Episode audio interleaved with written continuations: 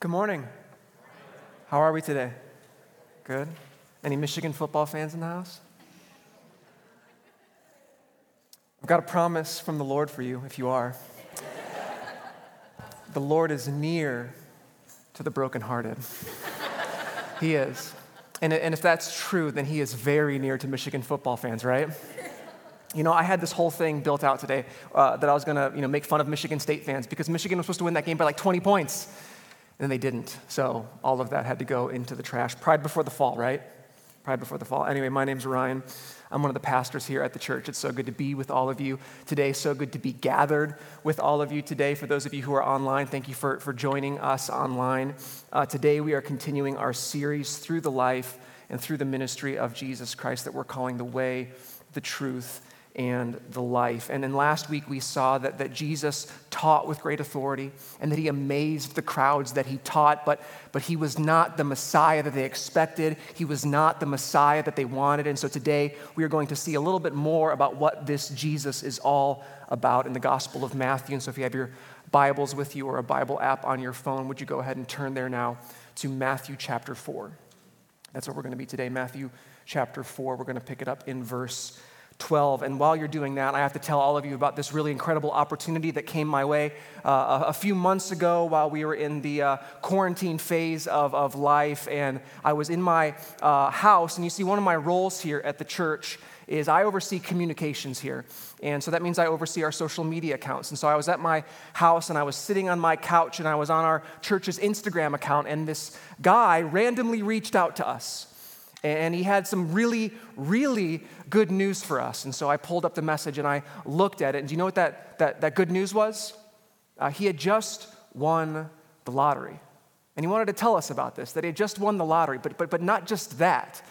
Um, he wanted to share some of his winnings with us. Here, check out this message. There it is.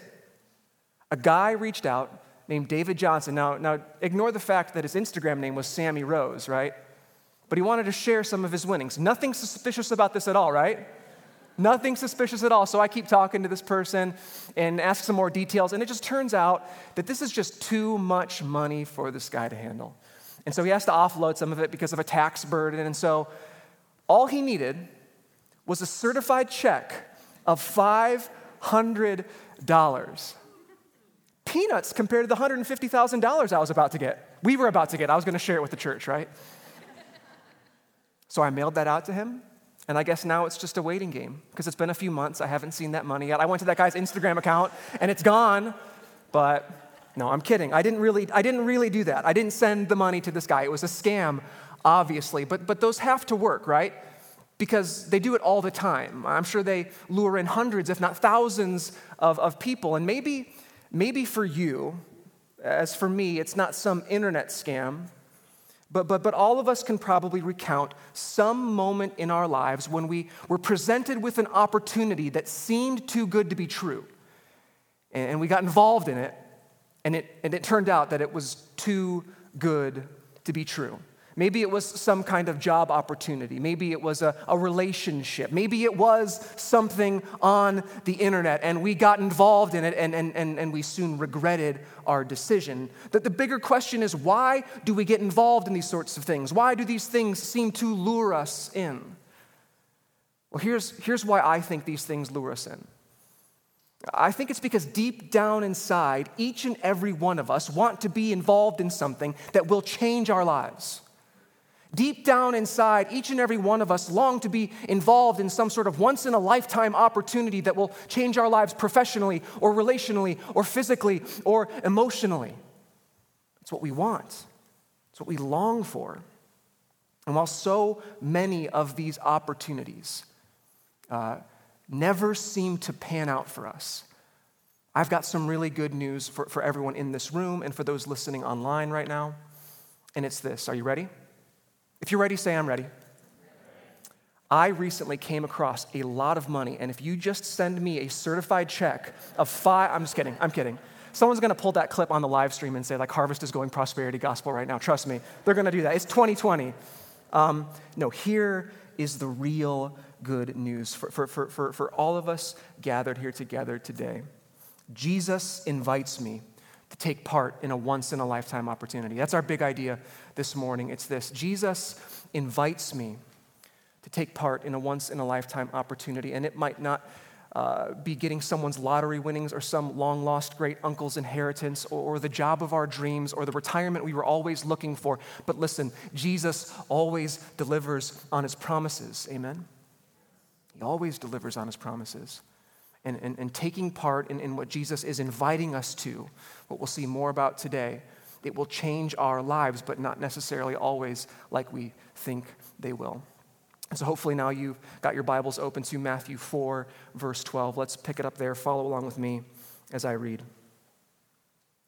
Now, when he heard that John had been arrested, he withdrew into Galilee. And so now the John being referred to here is John the Baptist. And John the Baptist was very bold and outspoken in his ministry, and he was very confrontational. And, and the Roman Empire had had enough, and so they imprisoned him. And Jesus heard about this. And, and because he had heard about this and knew it wasn't his time to engage with a direct conflict with the Roman Empire, he moves his ministry somewhere else to go lay low for a while. And, and, and, he goes to Galilee. We get some more details about that in verse 13. It says, And leaving Nazareth, he went and lived in Capernaum by the sea in the territory of Zebulun and Naphtali so that. Now, these two small, seemingly insignificant words, so that, are actually quite important because what Matthew is doing here is he is drawing an implication or a consequence, and he's connecting some seemingly unconnected events to show this really incredible consequence. He's connecting the seemingly unconnected event of John the Baptist getting imprisoned, which then leads to Jesus moving the base of his ministry operations to Capernaum. To this larger picture. Look what he says. And he says, so that what was spoken by the prophet Isaiah might be fulfilled. And then he quotes Isaiah here, verse 15 the land of Zebulun and the land of Naphtali, the way of the sea, beyond the Jordan, Galilee of the Gentiles, the people dwelling in darkness have seen a great light. And for those dwelling in the region and shadow of death, on them a light has dawned. And so, what Matthew is, is, is doing here is, is he's quoting Isaiah 9, verses 1 and 2, to be precise here. And, and, and what he's showing here is he's showing that these seemingly unconnected events of, of John the Baptist getting imprisoned and Jesus moving his ministry to this new location actually fulfills this very, very old prophecy from the book, the prophet of Isaiah. Now, now, this isn't the main point that we're going to be driving at off the bat here, but I want to take note of this uh, that, that nothing in our lives falls outside of the control or the purposes of God. He is in control and He is sovereign, and He works all things together for the good of those that love Him. And this is a promise that we must hold tight to, especially this year. Amen? So we have this prophecy right here. What's this prophecy all about? Jesus is unpacking, or uh, Matthew's unpacking this prophecy about these two locations Zebulun and Naphtali. Now, these two places were in the northernmost region of Israel, and they were among the first cities to fall during Isaiah's time to the um, uh, rampage of the Assyrian army as they came in and conquered and destroyed and enslaved the people of Israel. They were among the first to feel the brunt force of the Assyrian army, the judgment of God. They went through this season of darkness, but the prophecy in Isaiah 9 1 and 2 says that while they, meet, while they might be among the first to experience the darkness, the judgment of God, they will be among the first to see the dawning light of God's redemptive love poured out on his people again through Messiah. That they will be among the first to see the dawning of the kingdom of God. And we see this in verse 17. Look there. From that time, Jesus began to preach, saying, Repent, for the kingdom of heaven is at hand. And so here's the first point I, I, want all of us to take note of as we're moving through this passage, and it's this there is a kingdom coming near to us. There is a kingdom coming near to us. Verse 17 starts off with those three small words from that time. And this is a phrase that Matthew uses throughout his gospel to signify major transitional phases, not only in his gospel, but in the life of Jesus. And so, what's the major transitional phase? What's the big moment happening right now in this story, in the life of Jesus right now? Well, it's an announcement. And, and, and an announcement of, of, of what? Well, it's It's a kingdom. A kingdom is coming. And what is this kingdom that's being announced? Is it the kingdom of Rome? No.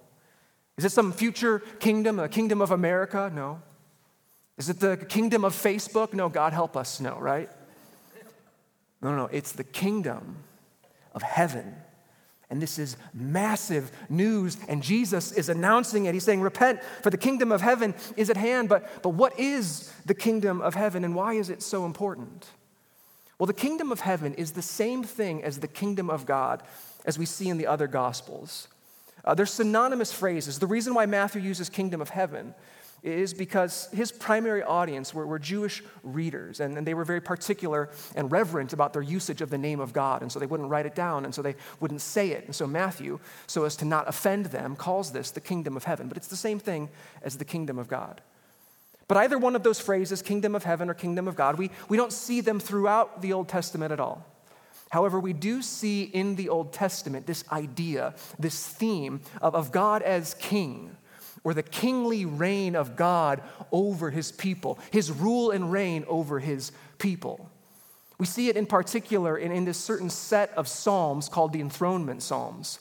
And there's one enthronement psalm, Psalm 97 uh, where, where the psalmist writes, The Lord is king, the Lord is king. And this announcement of God's rule and reign over his people and over all creation and over all the heavens, it's, it's met with cheering and with praises and with loud music and with the roaring of seas and, and, and with the clapping of the trees' hands.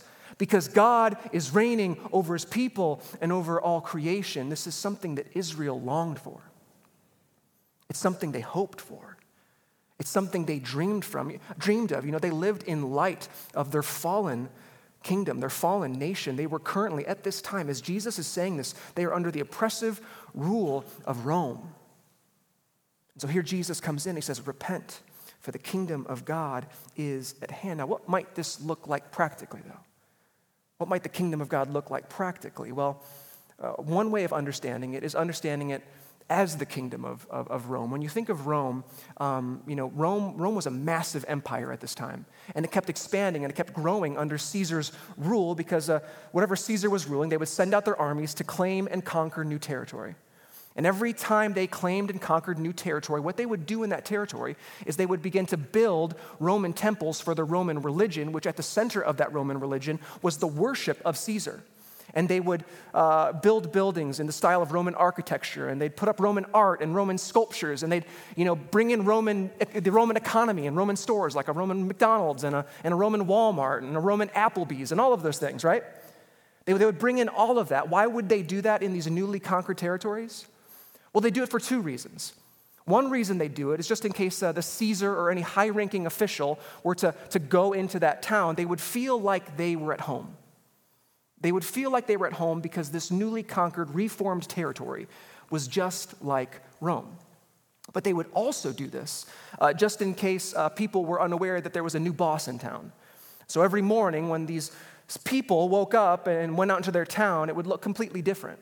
And they would be reminded because of the Roman temples and the Roman architecture and the, and the Roman sculptures, that, that there was a new boss in town, that there was a new ruler. Someone ruled and reigned over them, and it wasn't who ruled and reigned over them a decade ago. It was now Rome. You see, this is kind of what the kingdom of God is like. The kingdom of God is anywhere where things on earth are as they are in heaven. The kingdom of God is anywhere where God's rule, his teaching, his worship, his power, his glory is on display.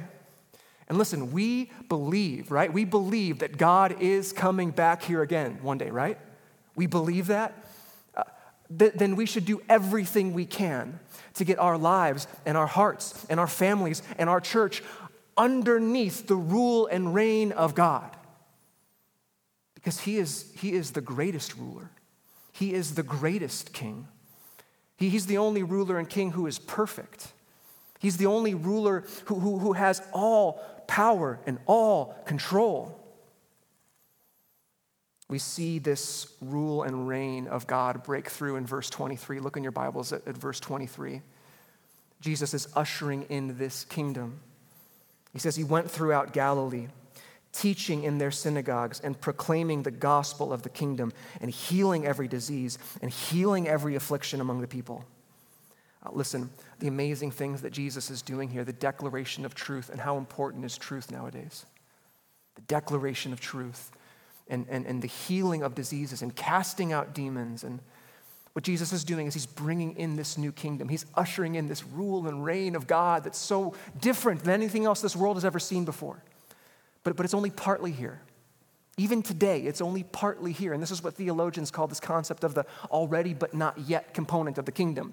We can see it and we can taste it and, and we long for it, but it's not here yet completely because we still live in a broken world and we're still broken people.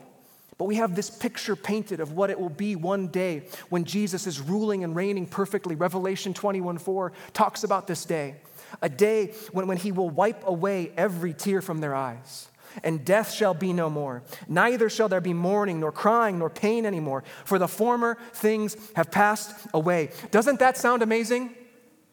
Doesn't that sound like, yeah, I want that now? like, Jesus, come now. That's what I want. So many of us, we just like, we just want to get to Wednesday. We just want to get after the election, right?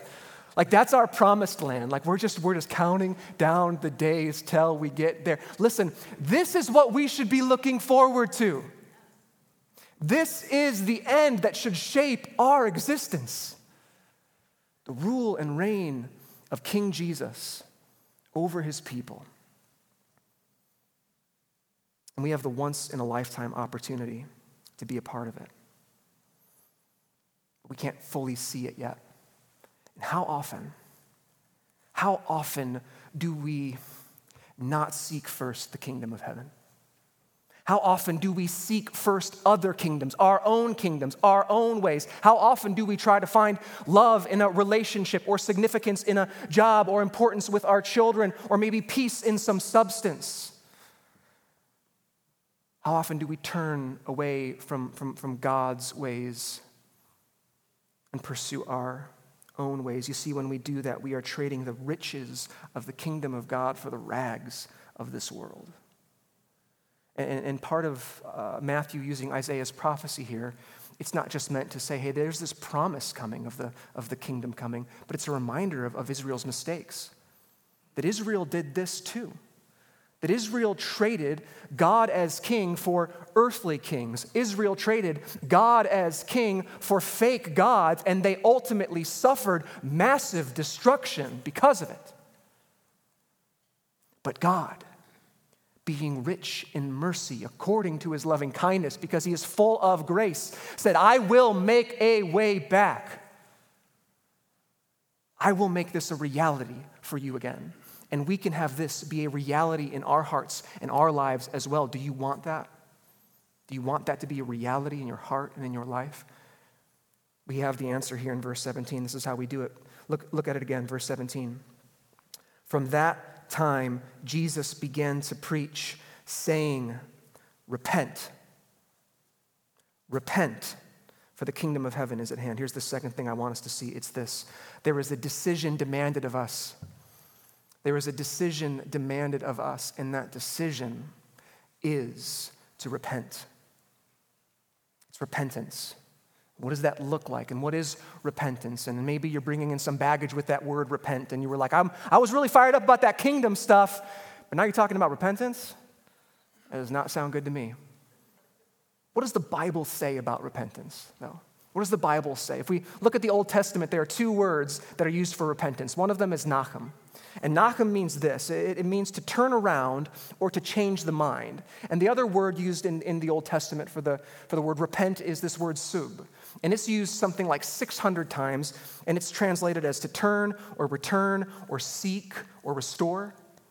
And in the New Testament, the Greek word for repent is metanoia.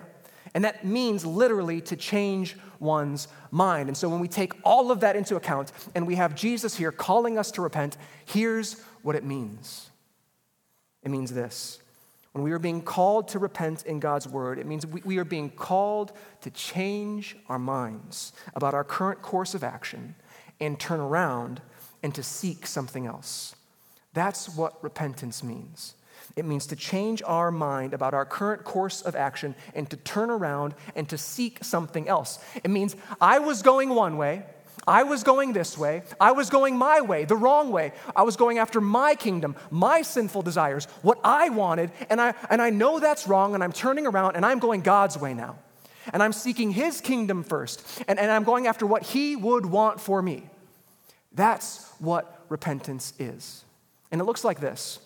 Um, a few weeks ago, uh, my brother in law and my sister uh, were going to come up and visit us here in Michigan. They live about an hour outside of Chicago. And so they were going to come up and they were going to visit us. And so they packed their car up on a Friday and they put their kids in the car and, and they put our address in their Maps app and, and they, they, they, they started their journey. Now, the funny thing about a Maps app is, is it doesn't always, doesn't always give you the best directions, does it? No. Anyone ever put an address in there and then all of a sudden you're like on some back road and you're just praying to God that He brings you back to civilization?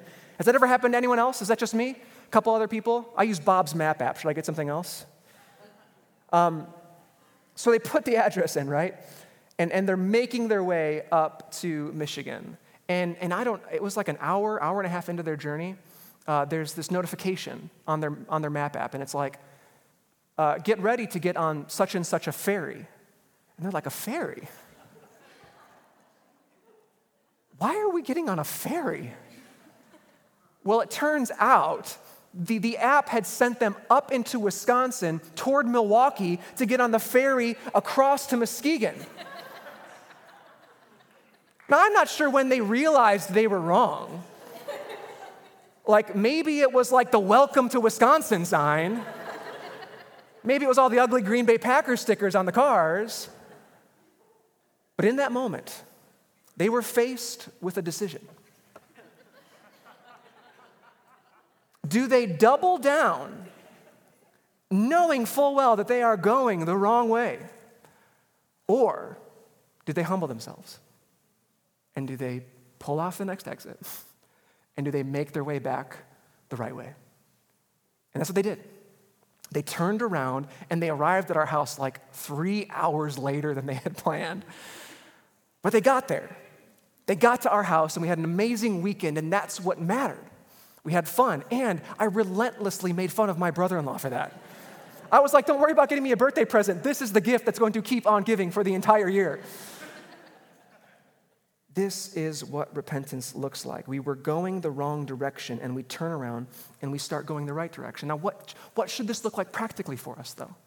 Is this a one time decision where it's like, you know what, I made that decision? I was at a camp one time and I walked down the aisle or I threw the stick in the fire and I made that decision. Is, is repentance a one time set it and forget it decision or, or is it something bigger than that? Is it something more all consuming than that? Well, when, when you look at the word that Jesus uses, it's a verb and it's in the imperative form, so that means it's a command. It's also in the present active tense, which would imply that this decision is, is beyond just a one time decision, but it's an ongoing thing. And not only that, we see this in the lives of the disciples that Jesus calls there in verse 18. And as I was studying this passage this past week, I saw these verses, verses 18 through 22, and I was like, yo, we, we studied this already at the end of September. We talked about the disciples being called already. Are we going to teach this passage again? But guess what? It's not the same thing. This is a second time that Jesus is calling the very same guys. You see, he had called Simon and Andrew and James and John, and they had followed him for a while, but then they went back to their businesses. Look at verse 18. While walking by the Sea of Galilee, he saw two brothers, Simon, who is called Peter, and Andrew, his brother, casting a net into the sea for they were fishermen. And he said to them, Follow me, and I will make you fishers of men. And immediately they left their nets and followed him. And so, listen, this is a picture of repentance. This is a picture of, of, of, of what repentance is. And so it's not just a one time decision. I made that decision and we said it and we forget it and we're done. No, we're called to a lifestyle of repentance. You see, every day the world is going to be trying to lure you in to follow its ways, pull you in and appeal to our sinful flesh to go after the kingdom of this world. But every day we must get on our knees and live this lifestyle of repentance, moving toward the kingdom of God and not our own kingdoms. But what does that look like? Well, a couple things here. A life of repentance moves away from self reliance and toward God dependence.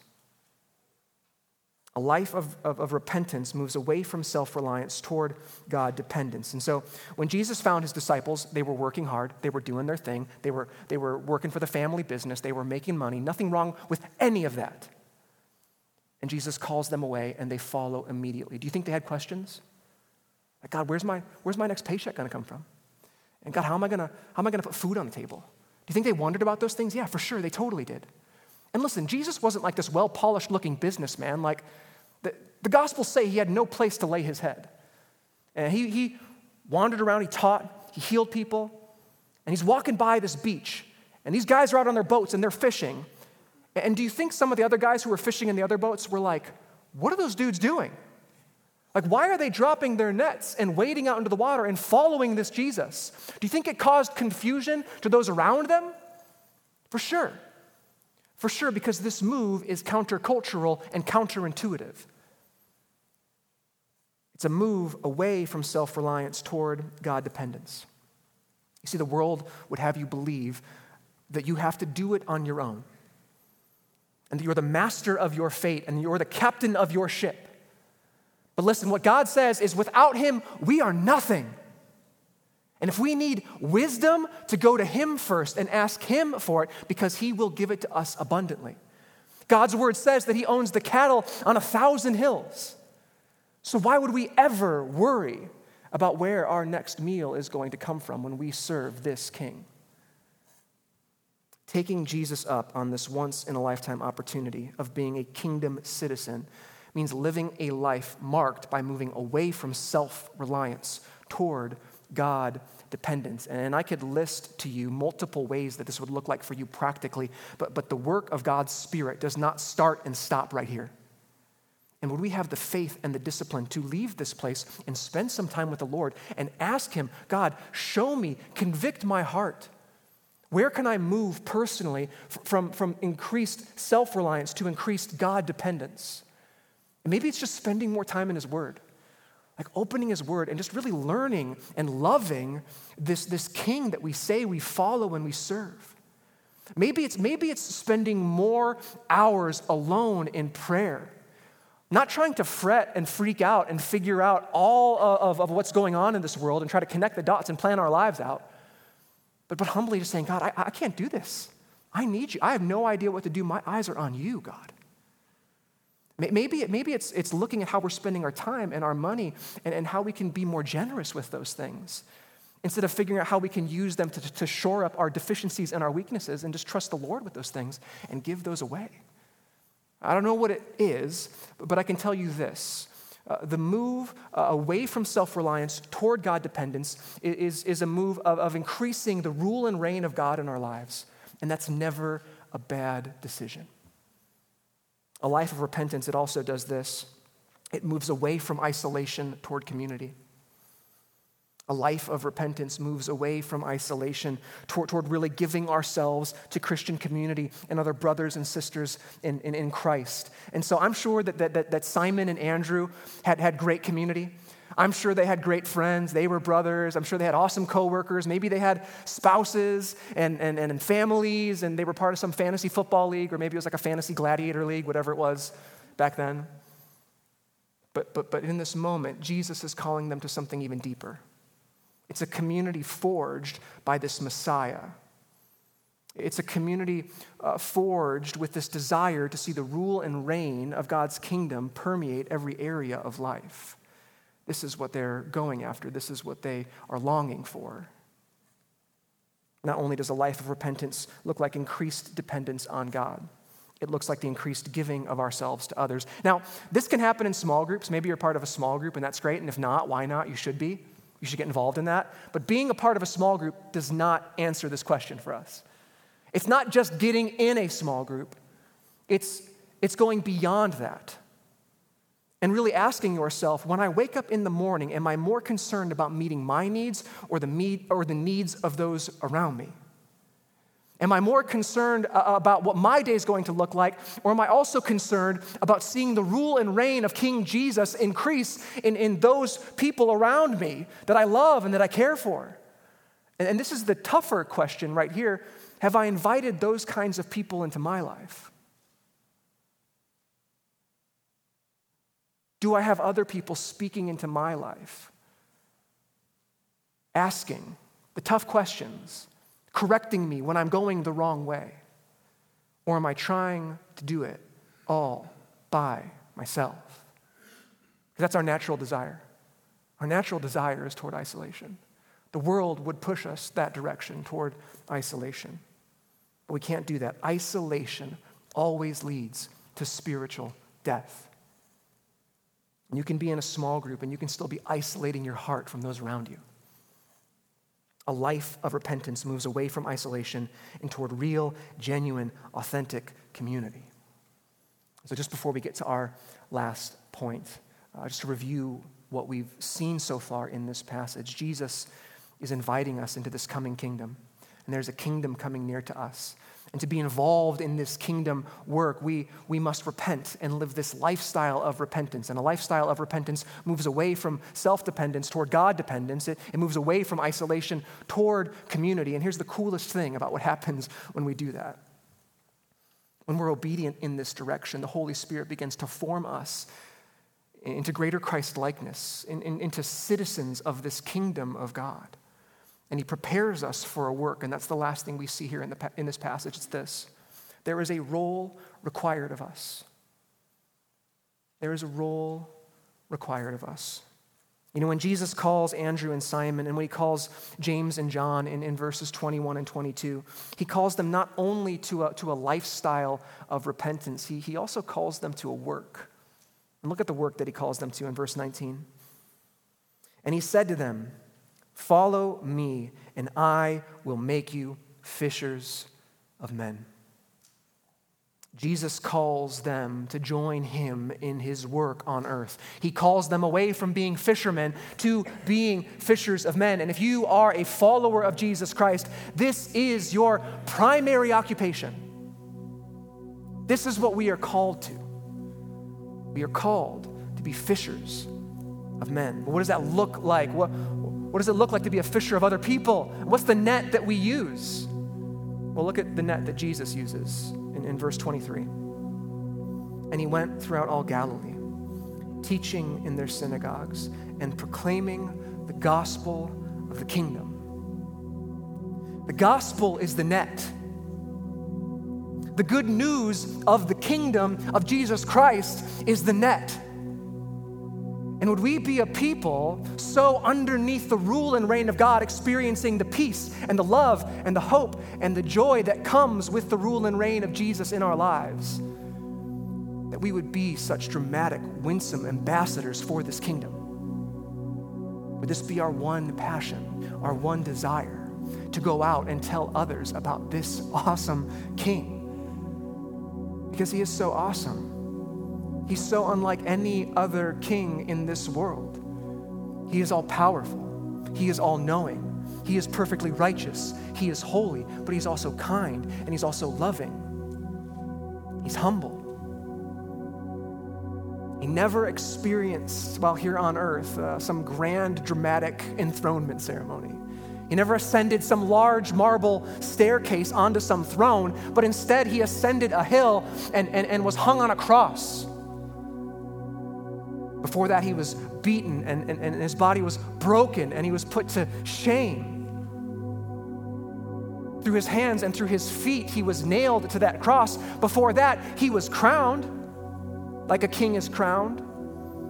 But he was not crowned with a crown of jewels, he was crowned with a crown of thorns. He was mocked and he was jeered at. He died the most unking like death. And in that moment, that the rulers of this world and the kings of this world and the ruler of this world, Satan himself, they looked at that moment and they celebrated because they thought they'd won. But death could not hold him down, and the grave could not keep him in the ground because what seemed like defeat in that moment was actually a great victory. Jesus died in our place. He suffered the death we deserved. He suffered the punishment we deserved. He became sin who knew no sin so that we might have his righteousness. He took on our defeat so that we could have his victory. A victory that breaks us free from the cycle of sin. A victory that breaks us free from the tyranny of pursuing the kingdoms and the ways of this world and pursuing him a victory that frees us to live a life of repentance. And when we repent and when we kneel, right now, we do not kneel before a throne. We kneel before this cross where our Savior was crucified. And yes, there is coming a day when he will return in, in glory, robed in righteousness, and, and every knee will bow and every tongue confess that he is King of kings and he is Lord of lords. But until that day, until that day, we are called to a work. There is a role required of us, and we are called to be fishers of men. We are called to declare the gospel of Jesus Christ. We are invited into a once in a lifetime opportunity. And so, especially in the coming days, but in all of life, would we respond to the outrage in this world with love? The same self sacrificing love we see on the cross.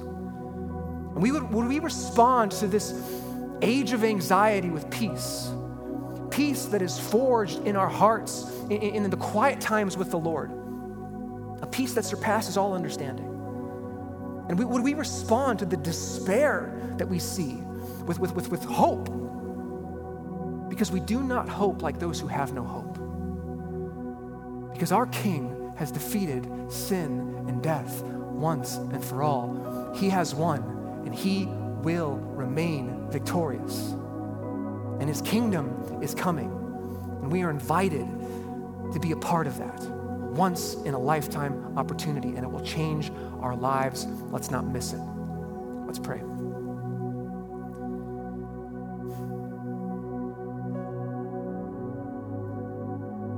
Father God, we humble ourselves before you right now. And forgive us Forgive us for, for, for pursuing our ways and the ways of this world and in going after things that, that, that promise to deliver what only you can deliver. We thank you for making a way back to your way. That you made a way through your Son, Jesus Christ. You call us to a life of repentance. Lord, would we, would we walk that road? Would we recognize the ways in our lives where we have been going the wrong way? And would you give us the gift of humility to, to, to, really humble ourselves and turn our lives around and, and move back toward you? For all of us, there, there's something. Or for the individual in this room who's never made that decision at all. God, I pray that you'd be drawing them to you right now. That they would know they just need to confess with their mouths and believe in their hearts that Jesus is Lord and they will be saved.